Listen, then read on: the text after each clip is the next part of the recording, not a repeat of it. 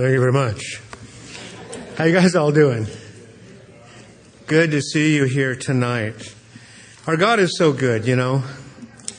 And even with all the heat that we've had to endure and uh, some of the flooding that's taken place, uh, uh, people being having to deal with all that. Uh, I personally haven't. I don't think you guys have had any serious issues here in Pasadena, but in San Bernardino County, we've had to deal with some issues. But we at uh, in Upland have not. But we had a good downpour the other day on Tuesday. But uh, glad that's gone. I mean, like it's 100 degrees. It drops down. I mean, the rain just pours. It drops down to about 80 degrees. It leaves, then it's 100 again. You know, it's crazy. But uh, that's what was going on earlier this week. But uh, God is good. It's great to be here with you. It's always good to come to uh, bring God's word to you.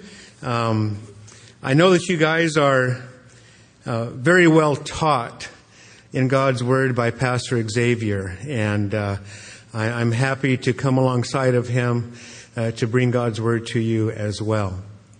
Before we uh, get into the word, I, I just I'm just wondering if you had heard about this one family in which you know a, a mom and dad, daughter and, and son. Well, the, the, little girl decided she wanted to ask her ask her dad about babies. I mean, how, where where did this thing with babies all come from and all this? And and so he said, so he told her, well, you know, well, God created Adam and Eve, and well, they had babies, and then those babies grew up and they had babies and those babies grew up and they had babies and just all the way till today and so we're still having babies and that, that satisfied her and uh, she shared that with her brother. And her brother thought i'm going to ask mom see what she says. So he, he asked his mom and uh, she said well you know we we, we came from uh, billions of years ago when you know, there were uh, other creatures on the planet, and eventually there were apes and monkeys, and we, we came from them over a you know billions and billions of period of time. You know that, that's called evolution, but that's that's where we came from. So the boy goes runs to his dad. Dad, you lied. You lied. Mom said, you know, told her what he what she said, and he said, "Oh no, no, no, I, I, I didn't lie. I didn't lie." She's talking about her side of the family. And you know, we can get twisted up in terms of the Word of God. You know, and uh, tonight I, I pray that we will be straight. You know, um, might the Lord, as we come with our open hearts, uh, might we allow Him to speak what is true to our own hearts, even as we sang just a few moments ago. Amen. Would you all stand with me? I'd like you to stand as you open your Bibles to 1 Timothy chapter 1. And uh, standing in honor of God's Word, I would like to read as you follow along the first 11 verses. And in fact, the uh, title of this message is No Other Doctrine. No Other Doctrine, a point that the Apostle Paul, as he writes to Timothy, is making here in this particular passage as he begins this great letter, great first letter that he writes to Timothy. Follow along, would you, as I read, beginning in verse 1. Paul, an apostle of Jesus Christ, by the commandment of God, our Savior, and the Lord Jesus Christ, our hope. To Timothy, a true son in the faith, grace, mercy, and peace from God our Father and Jesus Christ our Lord. As I urged you when I went into Macedonia, remain in Ephesus that you may charge some that they, that they teach no other doctrine, nor give heed to fables and endless genealogies, which cause disputes rather than godly edification, which is in faith. Now the purpose of the commandment is love from a pure heart, from a good conscience, and from sincere faith from which some, having strayed, have turned aside to idle talk, desiring to be teachers of the law, understanding neither what they say nor the things which they affirm. But we know that the law is good if one uses it lawfully, knowing this, that the law is not made for a righteous person, but for the lawless and insubordinate, for the ungodly and for sinners, for the unholy and profane, for murderers of fathers and murderers of mothers, for manslayers, for fornicators, for sodomites, for kidnappers, for liars, for perjurers, and if there's any other thing that is contrary to sound doctrine, according to the glorious gospel of the blessed God which was committed to my trust. Let's pray. Father, we ask that you teach us that you would pour your Spirit upon this place and that He, as our teacher, He being the one who will lead us into your truth, we pray that He'll do so. And to give us understanding in our hearts. We are hopeless and helpless to understand your truth apart from your Spirit giving us that understanding. And so, Lord, work in our hearts, we pray that you might be honored and glorified in Jesus' name. Amen. You may be seated. First Timothy, of course, is the first letter from the Apostle Paul to Timothy, a, a, young convert of his. Uh, we, we, we note that he's called there in the second verse a true son in the faith. Uh, Timothy came to faith in Christ through the ministry of the Apostle Paul on his first mission, missionary journey there in Lystra, uh, there in Asia Minor, modern day uh, Turkey, that would be.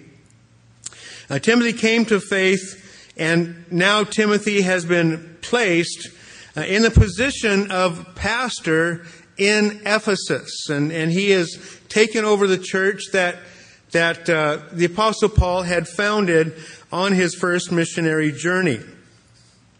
As we have an understanding of these kinds of things, and I'm not going to go into a whole lot of detail with the history of the church and all. We could go into the back of into the book of Acts and look at the various missionary journeys and so forth, and see how this all comes together, which is a fascinating study, by the way. I, I, I love to study the Bible in that way, in that way to see how the epistles in the New Testament line up with the book of Acts and, and, and the uh, travels of the various apostles, whether it's the apostle Paul, who's a major contributor, of course, to uh, the New Testament, or the apostle Peter, others as well. But it's just fascinating to see those things.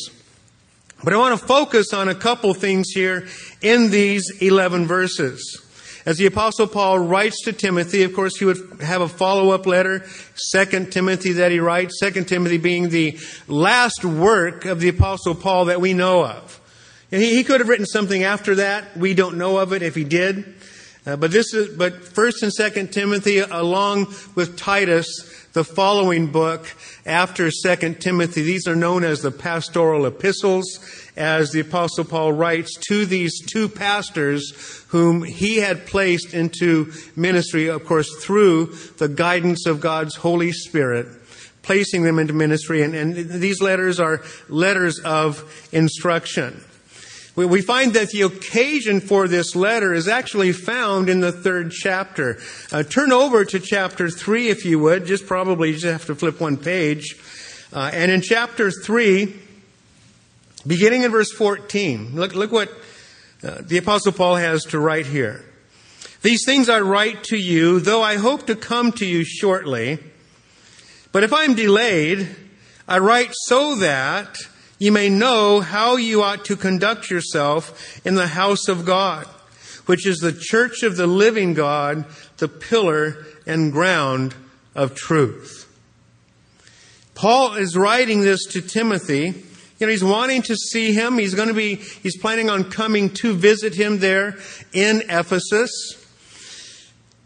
But in case he's delayed, you see, Paul had written this letter from prison in Rome. He, it seems that he had been released shortly after that. He wants to come and visit him, and yet he doesn't know quite how long it's going to take him to get there. May have some delays, and he just wants him to know how to conduct himself in the household of God. Uh, through this letter of First Timothy, we see that there are uh, basically six main topics that he writes of in regard to how the church ought to be conducted uh, by Timothy.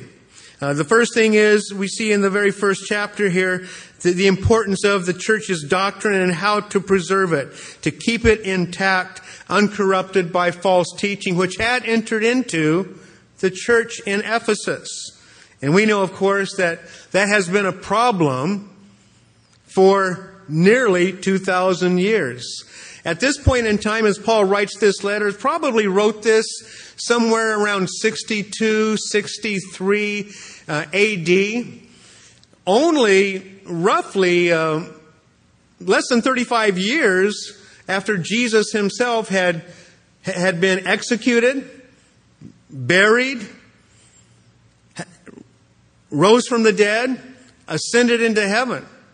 Roughly 32, 33, less than 35 years after that. And this is how quickly things had developed in that first century. That churches were popping up, and there was, and, and in fact, as we read here, we see that there's a reality to an established doctrine that had been in place. Already that had developed. But false teaching was coming in, and, and Paul was warning against that. We see also in the second chapter, Paul deals with the church's public worship. Uh, we see in the third chapter that he writes about the uh, uh, qualifications for church leadership, elders, and deacons. Uh, fourthly, we see that he outlines in the first part of the fourth chapter the church's moral instruction. Uh, fifthly, he handles in the uh, um, in chapter 5, he handles the church's social responsibilities, and his final concern he, he deals with in the sixth chapter a reaction to those who think that godliness is a means to financial gain. Boy, there, there's nothing new under the sun, is there? And we see people around us, and we, we, we see those who uh, what we could call charlatans on so called Christian television who believe that godliness can be a means to financial gain. God will judge them. These are some of the things that the Apostle Paul has to deal with. And it's always interesting to me. I don't know about you guys. I, I, am sure that you feel the same way. It's always interesting to me to see how applicable over 19 centuries later, how applicable the Word of God is to the church today. So many of these things that I just read of are, are issues that we're dealing with in our world today. So it, it's just a wonderful thing to go through the scriptures and to see that. Now, as we see this idea of false doctrine having come in, we, we understand that Paul the Apostle had dealt with so many things over the course of his ministry. He's at the end of his ministry as he writes these letters. He's just got a couple years to live.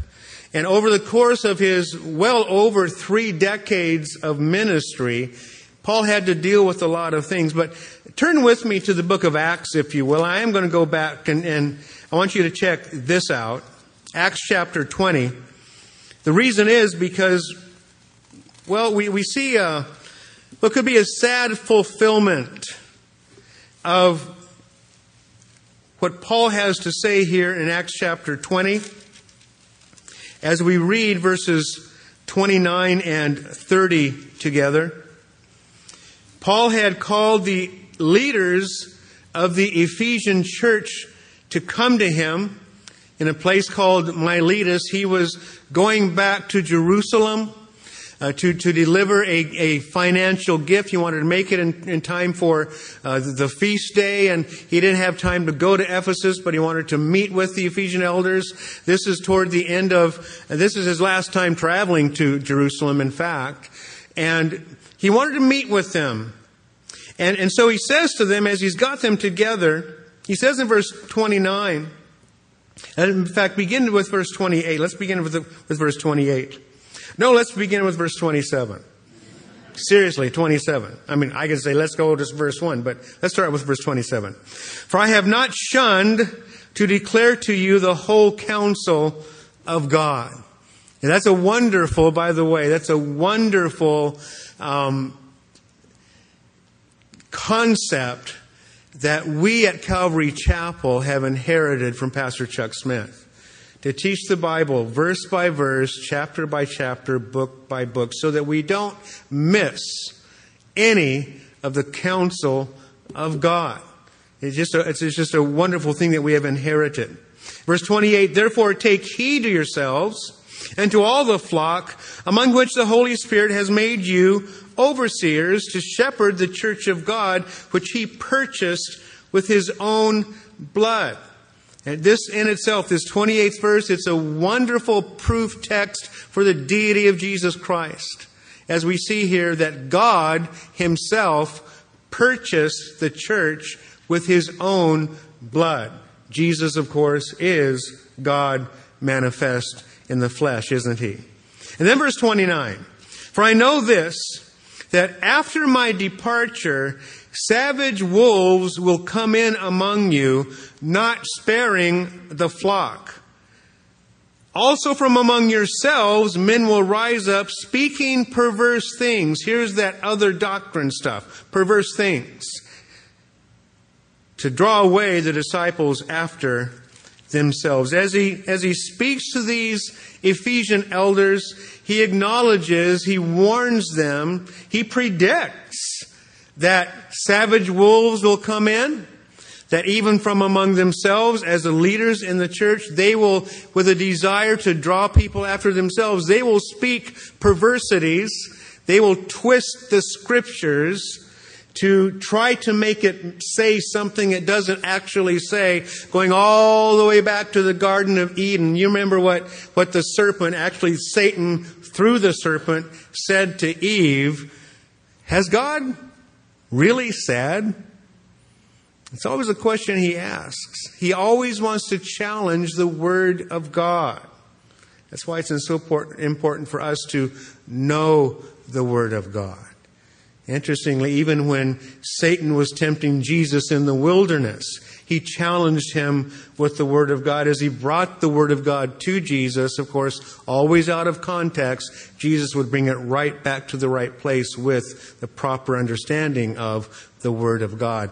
Always the Word of God. The Word of God. The Word of God. The enemy is going to question it.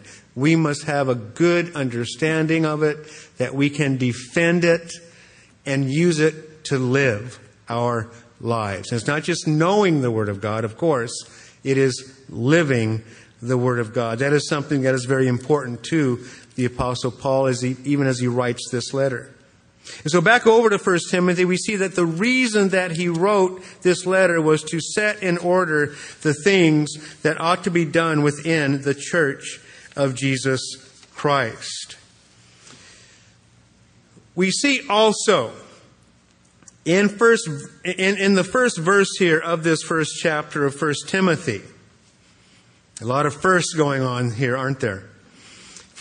We, we see that Paul identifies himself as an apostle of Jesus Christ by the commandment of God, our Savior, and the Lord Jesus Christ. Obviously, Paul equates the Father and Son as he says, this commandment came from them both. It's like a joint command issued by the Father and the Son, both of them equal members of the Godhead, yet the Son submitted, always submitted to the Father.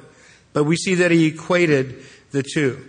And then he praised the blessing upon Timothy, grace, mercy, and peace from God our Father and Jesus Christ our Lord. And then we come to verse 3. We come to verse 3. As I urged you, he writes to Timothy, as I urged you when I went into Macedonia. So there was a point in time when he had left them. He went to Macedonia. He says, when I urged you, as I urged you when I left there and went to Macedonia, remain there in Ephesus. Note, note what he says to him, that you may charge some that they teach no other doctrine. Even as I told you when I left, there's problem. There are problems. There are people coming in with false teaching, false doctrines. So much of the New Testament, so many of the epistles in the New Testament were written in part to correct the false doctrines that were coming and to instruct and to warn the people or these pastors about those false doctrines that were coming. In fact, if you just let your eyes wander toward the end of this first chapter, the 20th verse, note this. He names a couple of people, of whom are Hymenaeus and Alexander, whom I delivered to Satan that they may learn not to blaspheme. Now, whether Hymenaeus and Alexander were among these that Paul was referring to in verse 3, we don't really know. Could have been. Perhaps these are others.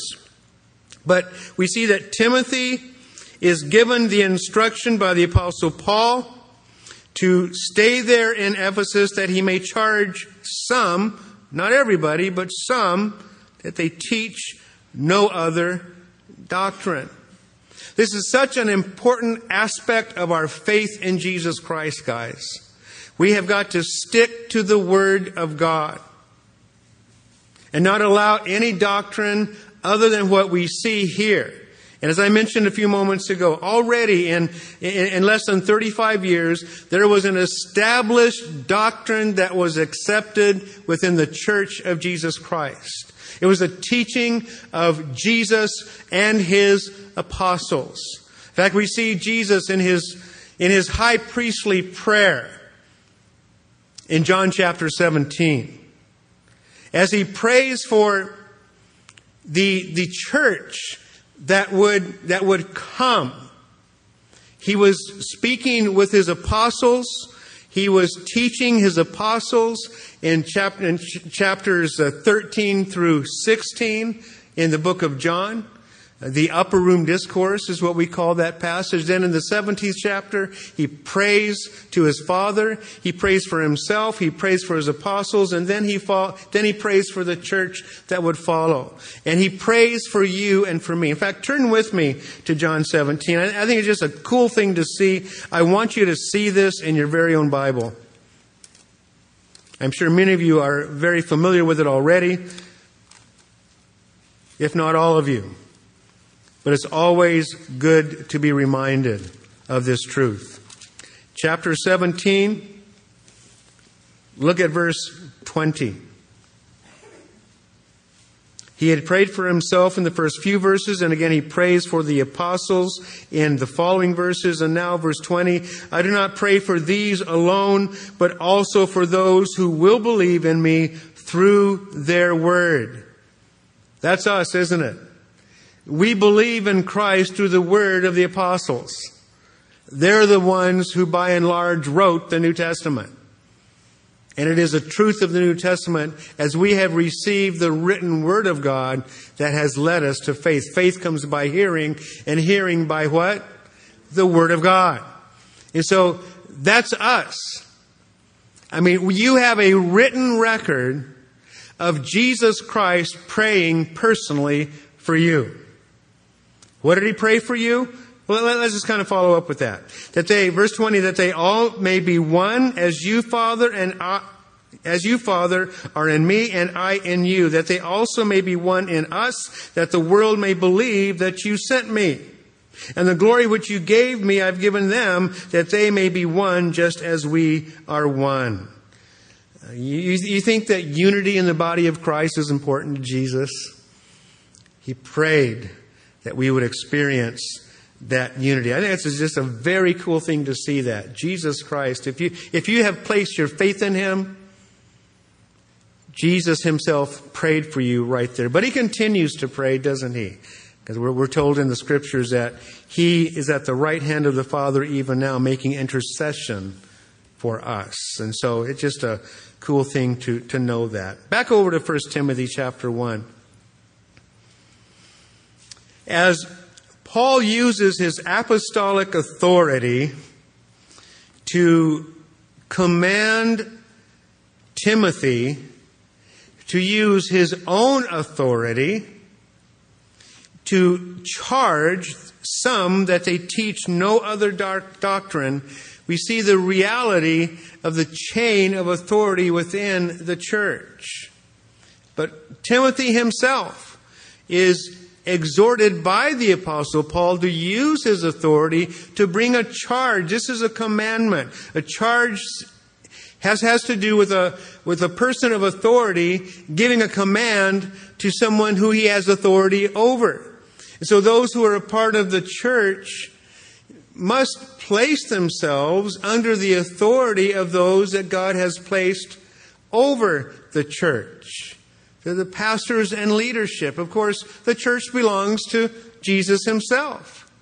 Jesus said, I will build my church.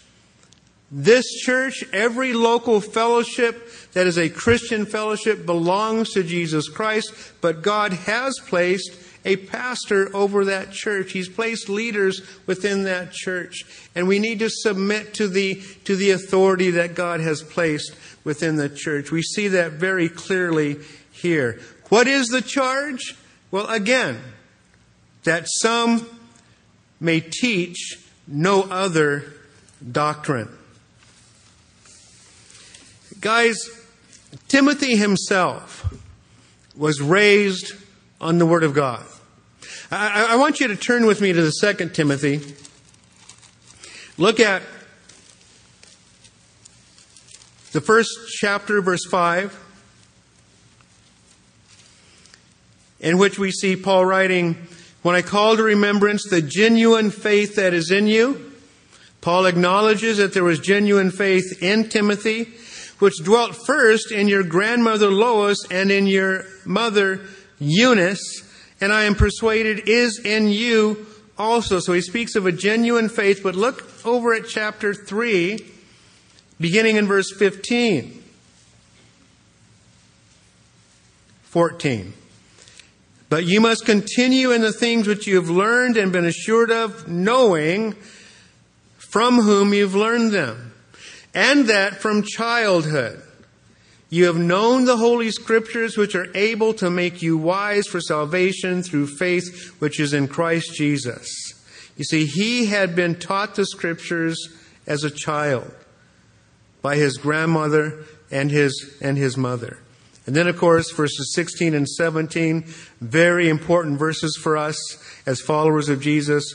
All Scripture is given by inspiration of God and is profitable for doctrine, for reproof, for correction, for instruction in righteousness, that the man of God may be complete, thoroughly equipped for every good work. Clearly we see that the Word of God is not given to us simply for us to learn or simply for us to be reproved by it or corrected by it, but that we are given the Word of God so that we are ready and equipped, made complete by the Word of God, that we might serve Him and live our lives for Him. That's what we see there in that passage. Back over to the first chapter of First Timothy.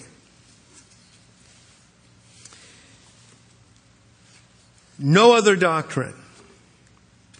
No other doctrine. So much, as I mentioned, so much is written in the New Testament having to do with false doctrines that have come into the church. Whether it was Paul writing it, Peter wrote of it in his letters, the Apostle John wrote it in his letters, Jude, the half brother of Jesus, wrote it in his letter to contend earnestly for the faith. You know, because of the reality of false teaching that came. And we today, we, we must give heed to these warnings in the scriptures. We are called, we are called by God to follow after Him in truth. To follow after Him in truth. We are to minister to one another in love and in truth. And we know the truth from the Word of God, and we cannot, we cannot um, veer to the left nor to the right of it. Even as God charges Joshua in Joshua chapter 1. Don't, don't go to the left, don't go to the right, but follow the Word of God. Follow the Word of God in your heart, and things will go well for you. You will prosper in those things that I send you to do in a very real sense. That, that, that's, that's a, a bit of a paraphrase, but that's basically what the, the, the passage means. No other doctrine. Have you guys heard, did you guys hear about what took place with uh, Joel Osteen and his wife Victoria a few weeks ago? Um, Victoria Osteen, the wife of Joel Osteen, they're in the, the largest church in America, in Houston, Texas. 40,000 plus people. They, they basically fill an arena that used to be used by the Houston Rockets three times on a Sunday morning. It's incredible the size of that church. And I'm, I'm not afraid to mention that name. I mean, the Apostle Paul did. I think it's appropriate. I mean, that church, Lakewood Church, Lakewood First Baptist Church, I believe, is the name of that church. And, and Joel Osteen has had a number of times to share the gospel on national television, and he has refused to do so simply because he doesn't want to talk about sin because it makes people uncomfortable. The other day, I think maybe a month ago, three or four weeks ago, uh, he and his wife were, I guess they, they were, I don't know if they were closing out the, the, the, uh, the, the morning or if it was just starting up. I really don't know. I just know what she said during this, this little clip. She, and what she said with this, and this is a, a paraphrase, but this is the uh, sense of what she had to say. She said, You, you know, when I, I encourage you to, to obey God and to do good works. Because when you obey God and do good works, you're blessed. You are happy when you obey God and do good works. And God wants you to be blessed. He wants you to be happy. When you come to church, when you worship God, you are blessed. And, and when you worship God, you don't do it for God, really. You do it for yourself because it makes you happy and God wants you happy. So you do it for yourself, not really for God. Amen? You know, the problem is everybody was happy to hear that. I saw a clip on YouTube, maybe some of you saw this. Somebody took that clip from her and attached to it a clip of, of Bill Cosby when he was doing the Bill Cosby show. And, and he said, That is the dumbest thing I've ever heard in my life. Very appropriate. Very appropriate. That's what's out there. That's what's out there. A feel good gospel in which sin is not dealt with, repentance is not encouraged, acknowledging the utter desperate need for forgiveness from God because of our sinfulness. And, and, the reality that the human heart, as it's described through the, by the prophet Jeremiah, that the human heart is desperately wicked and deceitful above all things.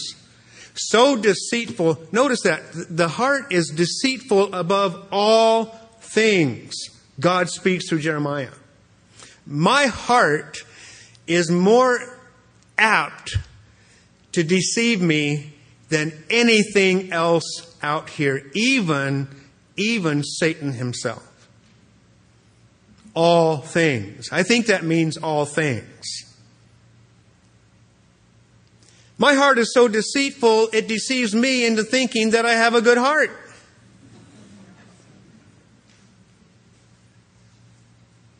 Isn't that true? We love to think that we have a good heart. Anybody ever caught, been caught saying after you've blown it and you realize you've blown it, but then you've said, but you know, God knows I have a good heart. Oh, wait a minute. I have a good heart. Wait, no, that's not what God says. But, but we have this false teaching out there, which is not going to lead anyone to salvation.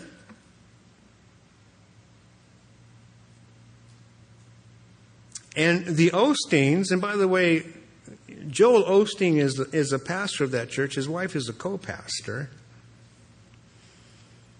You know, they, they've got this message in which all they want to do is make people feel good, and, and, and they keep them coming. They keep them coming. They keep them coming.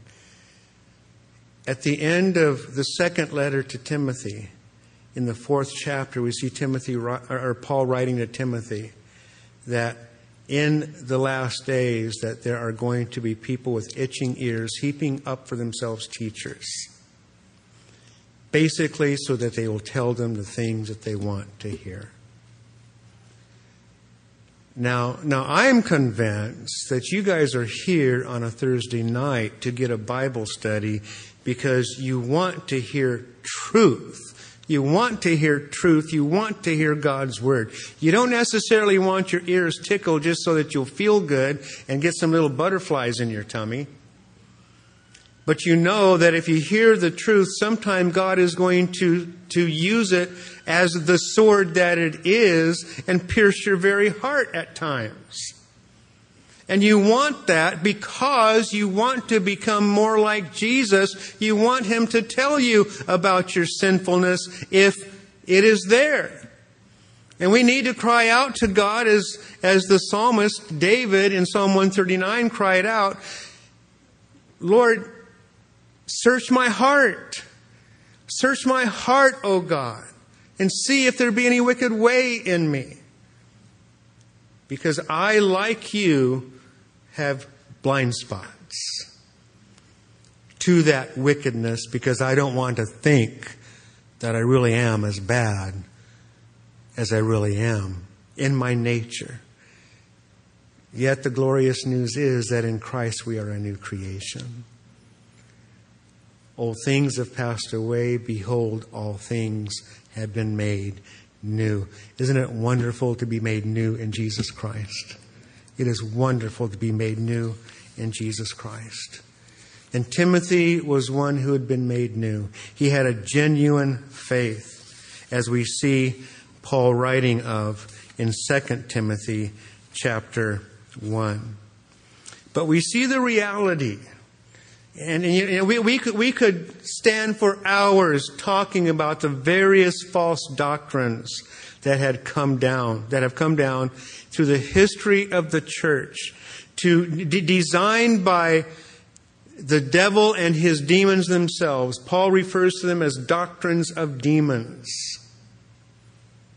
designed to move us away from understanding who Jesus Christ really is, to move us away from understanding what Jesus Christ really did, to move us away from why it is and, and the nature of man and the nature of our hearts, why it is that this mission that the Father sent the Son on was necessary in order to save the world. And some 60 years plus prior to this time, that's trippy because I, am 62 years old. From the time that, uh, from, that I stand here with you t- tonight to 62 years ago when I was born, during that same kind of a time frame, was the time that existed from the time that Paul writes this letter and Jesus actually entered into the world. A very similar time, not exactly 62 years, but very similar. And so much had happened. The Savior of the world had come. The Messiahs of the Jews had come. And he lived his life perfectly, sinlessly, that he might be the, appropri- the, the appropriation for our sinfulness. And as John the Baptist introduced him to the world, behold the Lamb of God who takes away the sin of the world. What a beautiful introduction. And we have the hope of eternity because he is the Lamb of God. I don't get people who won't deal with the sinfulness of people. If, if, if that is not the case, why was it that Jesus needed to be called the Lamb of God? Doesn't that speak of sacrifice? Doesn't that speak of atonement? You know, it's, it's crazy the things that people do and the things that people will say and the things that we as hearers can buy into. And I want to encourage you guys be faithful as you hear doctrine being, te- being taught, as you hear the expression of God's Word. As I shared with you earlier, I know that you guys are fed well. I know that Pastor Xavier is faithful to teach the Word of God to you. But whether it is him, myself tonight, Pastor Chuck tapes, whomever it may be that you are listening in, in, in, in, terms of what they are saying in terms of the Word of God, go to the Scriptures as the Berean church did in the book of Acts, chapter 17. Search the Scriptures daily to see if the things that you are hearing are really true. Search the Scriptures daily. Because it is your time in the Word of God, what you invest in the Word of God, that is going to protect you from believing false doctrine. Coming to church even twice a week, as well as you're taught, that's not enough. That's not enough. A steady diet every day. The Word of God, the Word of God, the Word of God, because there is no other doctrine that is true. Completely true. There's plenty of other doctrines out there, but they're false. And the enemy would want to mislead you for one specific purpose that you would not inherit the kingdom of God. And that God Himself, more important to the enemy, is this He wants to destroy you. He does. And He does, in fact, like Peter writes, he does, in fact, roam about like a roaring lion to seek those whom he may devour. And he'll devour anyone he can. And the false doctrine is a part of his, part of the way that he does it, his methodology. He really does want to destroy you, but the Word of God is going to protect you. Satan wants to destroy you. But Jesus Christ came the Apostle John writes in 1 John chapter 3 Jesus came to destroy the works of the devil. And so we have this spiritual warfare that is going on. And it is raging. It's raging around us. The angelic world and the demonic world, it is real. And even as God is intending to implant God's word into your hearts tonight, the enemy would want to pluck it out before it even gets implanted. He would want to do that. I think if we could see with our eyes the reality of these creatures, the angelic world and the demonic world, there are battles going on right now where God is wanting to implant God's word in your hearts, the enemy is wanting to take them out, and, and there's battle taking place over God's truth. The enemy wants to rip you off, he wants to destroy you, but even more important than that to him, he wants to blaspheme God. And he wants you to blaspheme God. He wants you to curse God in his face. Turn with me over to the book of Job.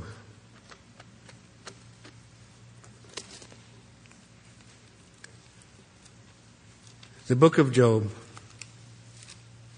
just before the book of Psalms. I want you to see something here. I want you to see something.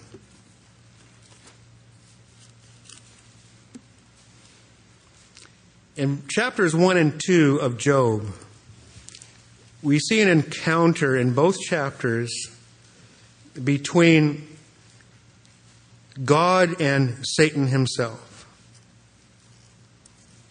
Look at verse 11 of chapter 1. Satan is speaking to God. They'd had this conversation, you know. I mean, have you noticed my servant Job? And of course, he's a, you know, the enemy or said, of course, he's a wonderful guy. You've blessed him so much. Who wouldn't? Of course, he honors you. And, and so on and so forth. But there in verse 11, look at this. But now, this is the enemy, this is Satan speaking to God. Stretch out your hand and touch all that he has, and he will surely curse you to your face. He will surely curse you to your face. See, that was Satan's intended goal. Chapter 2, verse 5. But stretch out your hand now and touch his bone and his flesh, and he will surely curse you to your face. Satan's intended goal. And I don't think he's changed, do you? And he wants to bring you and me to a place where with all the distractions of life, all the rough things that we go through, all the attacks, all the spiritual warfare, all the suffering and, and, and all of the persecution and, and all of the pain and all of the affliction that we as, a, as church bodies, we as individuals that we encounter in this world, remembering, guys, remembering we're not in heaven yet and we are at war. And we will, as children of God, as soldiers in the Lord's army, we are at war. I love the title of a book written by A.W. Tozer. The title is this This World, Playground or Battleground? How do we view it? See, we're at war. And the enemy wants to get you to a place where you will curse God even to his face. Now, we, we won't, you know, I mean, I, I don't think there's anyone in this room who would, because we're suffering, you know, just look up into the sky and shake our fist against God and curse him. But do we perhaps curse him through our own response to a hard situation in which we determine we are not going to obey God.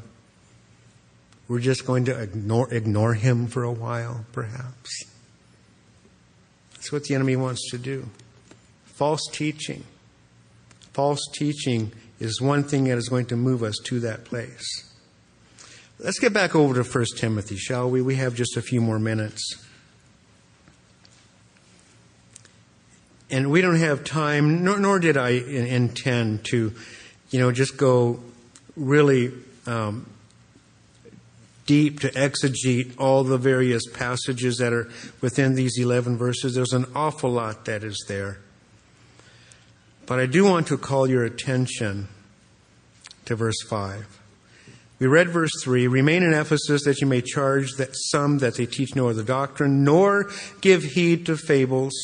Basically, two charges that he should give. Don't teach false doctrine, don't give heed to any fables, and endless genealogies, which cause disputes rather than godly edification, which is in faith. The Word of God, God's truth, brings godly edification because of faith, which is because we receive God's word in faith. Others, it just causes disputes, causes problems. And in verse 5, look at verse 5. Now, the purpose of the commandment is love. From a pure heart, from a good conscience, and from sincere faith. The purpose of the commandment is love. This is spoken against legalism. See, the purpose of the commandment is love. If we hear God's command, if we learn God's word, if we are faithfully taught God's word, if we faithfully dig in and study God's word, that the purpose is not to simply know God's word. There's a reason to know God's word. And this is it, that we might love. What is the one characteristic that Jesus said the world could use when they look upon his followers, us, and identify us as his followers. What's the one thing that Jesus said would identify us? Our knowledge of Scripture? Our understanding of truth? Being able to divide the truth? Now, it's not that those are not, are, are, it's not that those are things that we ought not to have. You guys know, it's love. All will know. Jesus came with a commandment. John 13, 34 and 35. He came to his, his apostles with a commandment. This command, a, a new commandment, he said, a new commandment I give to you, that you love one another, even as I have loved you, love one another. And then he said, all will know you are my disciples. And I believe there's an emphasis on the word my. All will know you are my disciples if you have love one for another. That's the purpose of biblical instruction. The purpose of biblical instruction to bring us to a place in which we love. And how are we to love? Even as Christ loved the church as Christ loved the church. Even as I have loved you, Jesus said. It's interesting when the, when the Apostle Paul writes to the Ephesians, and in the fifth chapter, we have that wonderful treatise on marriage. And he speaks to the husband and says, Husbands, love your wives. Even as Christ loved the church and gave himself for her. It's not a new thing. As a disciple of Jesus, I ought to intend in my heart to love everybody in the way that Jesus has loved me. There, I am instructed specifically to make sure that I love my wife that way and to do it sacrificially, even as Jesus gave himself for me. But the purpose of the commandment is love, that we might love one another. Love from a pure heart, from a good conscience, and sincere faith, from which some, having strayed, have turned aside to idle talk, desiring to be teachers of the law, understanding neither what they say nor the things which they affirm. You know, we can get caught up with, with, with, the, with teaching and with with exegesis and, and, and all these various things, and there's nothing wrong with that, and we need to do that. But if our purpose is just simply to know, well, knowledge puffs up. Knowledge will puff us up to the point that we will simply blow up and be rendered useless to God because it is love that builds up. Knowing things will not edify anybody. Love is what edifies. Love is what builds up. Love is what identifies us with Jesus. So be careful. Be careful. And it can happen, we, we can get caught up in wanting to know, wanting to know, wanting to know. But there are organizations that make an awful lot of money because people want to know. Inquiring minds want to know, right? And we should inquire to the truths of Jesus Christ and the truths of the Bible and study to show ourselves approved unto God, even as, as, as Timothy receives from the Apostle Paul. A workman that needeth not to be ashamed, rightly dividing the word of truth, Yes, let's divide the truth rightly, but if we do so without love in our hearts, we miss the whole point. And you will bring people to Christ based on your love for them much quicker, in fact, much more effectively than bringing them because you know truth itself. Don't just simply know it, do it. Don't be hearers, hearers of the word only, but be doers. Let's love one another. And Father, we pray that you would cause us, as you fill us with your Spirit, as you direct us by your word, cause us to be lovers of one another. Even as you, Lord Jesus, gave the two great commands love God, love your neighbor. We know that it is love that matters. It's love is what matters. And so, Lord, just have your way in our hearts. I pray that you just be with every one of your people who are here tonight. We love one another with a love that is boundless because, Lord, it is your love as you fill us with the Holy Spirit. Lord, would you shed your love abroad in our hearts, even as you write your word on our hearts, but shed your love abroad that we might be lovers of you and lovers of one another in Jesus Christ. And it's in his name that we pray. Amen. Amen.